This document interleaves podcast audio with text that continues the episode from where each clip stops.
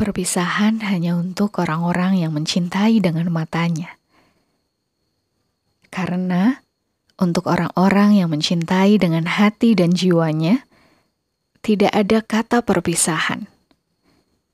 Jalaluddin Rumi Salah satu kutipan dalam buku Seni Mencintai Tanpa Tapi.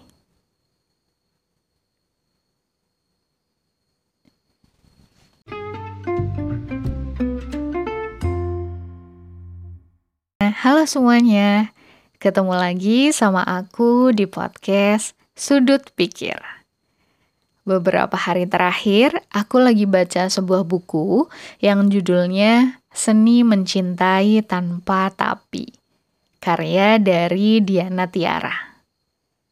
Ini adalah salah satu buku dalam wishlistku. Dan happy banget karena akhirnya bisa punya dan baca buku ini. Terima kasih ya yang sudah dengan senang hati memenuhi wishlist itu.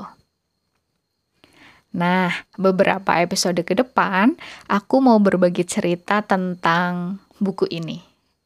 Kalau kita membaca atau mendengar judulnya, Seni Mencintai Tanpa Tapi, kebanyakan pasti berpikir bahwa bukunya nih membahas perkara cinta nih, tentang dua sejoli atau sepasang kekasih sebatas itu. Jadi mengartikannya cenderung sempit pada hubungan asmara.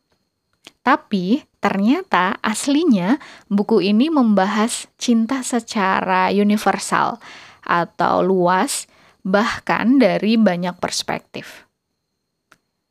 Secara umum, buku ini membahas perihal definisi cinta, cinta kepada diri sendiri, cinta kepada sesama makhluk hidup, cinta kepada alam semesta, dan cinta kepada Tuhan.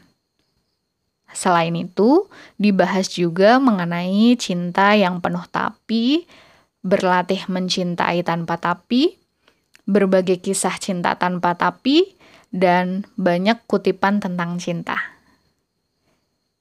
Episode ini, aku mau menceritakan ke kalian bagian pertama yaitu apakah itu cinta. Nah, jadi di dalam buku ini ada beberapa definisi cinta dari para ahli yang dituliskan.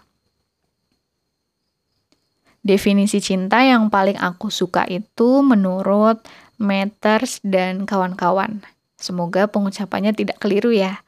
Dalam bukunya Human Sexuality. Nah, di situ dikatakan bahwa cinta sebagai tugas yang sulit. Mengapa sulit? Karena di samping mencintai pasangannya, baik laki-laki maupun perempuan, manusia itu mencintai anak maupun orang tua, kemudian saudara, hewan kesayangan, negara, atau Tuhan. Nah, sama seperti mereka mencintai makanan kesukaan, pelangi, dan olahraga favoritnya. Nah, dari pernyataan itu, yang bisa aku simpulkan adalah cinta itu memang luas dan kompleks. Mengapa demikian? Ya, karena melibatkan banyak hal dan banyak pihak. Jadi, wajar banget ya kalau misalnya cinta itu bisa saja sangat membahagiakan tapi juga sebaliknya bisa juga sangat menyakitkan atau menyedihkan. Wah, berat ya. Nah, itu. Selain itu, sejumlah peneliti seperti Laswell dan Lobsens serta Lee itu juga mengidentifikasi enam bentuk cinta.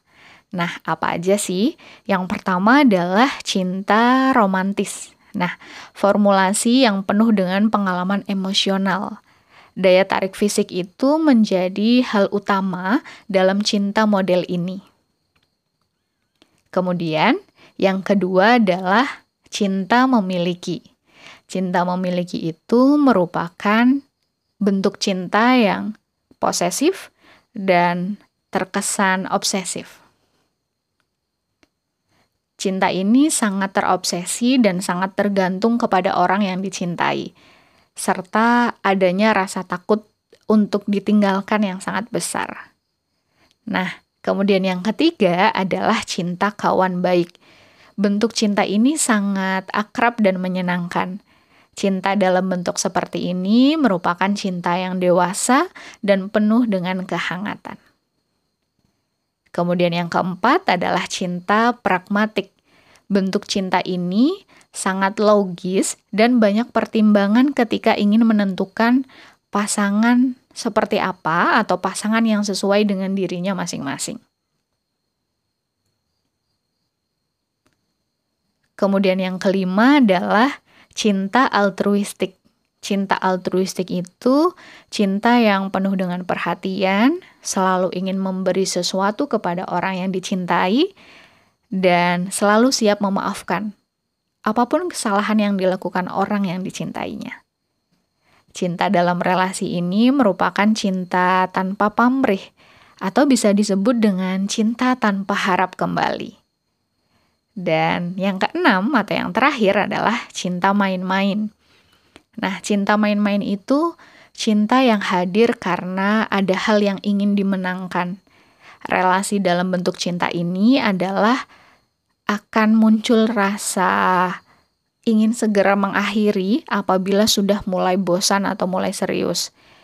Ya, sesuai namanya ya, cinta main-main. Jadi ketika uh, sudah mulai merasa ini akan ke arah serius, justru akan mundur, memilih untuk mundur atau pergi, ya karena main-main gitu ya.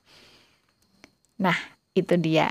Itu bagian pertama yang aku baca dari buku ini, Seni Mencintai Tanpa Tapi.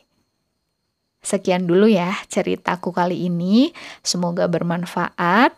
Terima kasih ya yang sudah mau mendengarkan cerita tentang buku ini aku share lagi di episode berikutnya. Sampai berjumpa lagi. Terima kasih semuanya.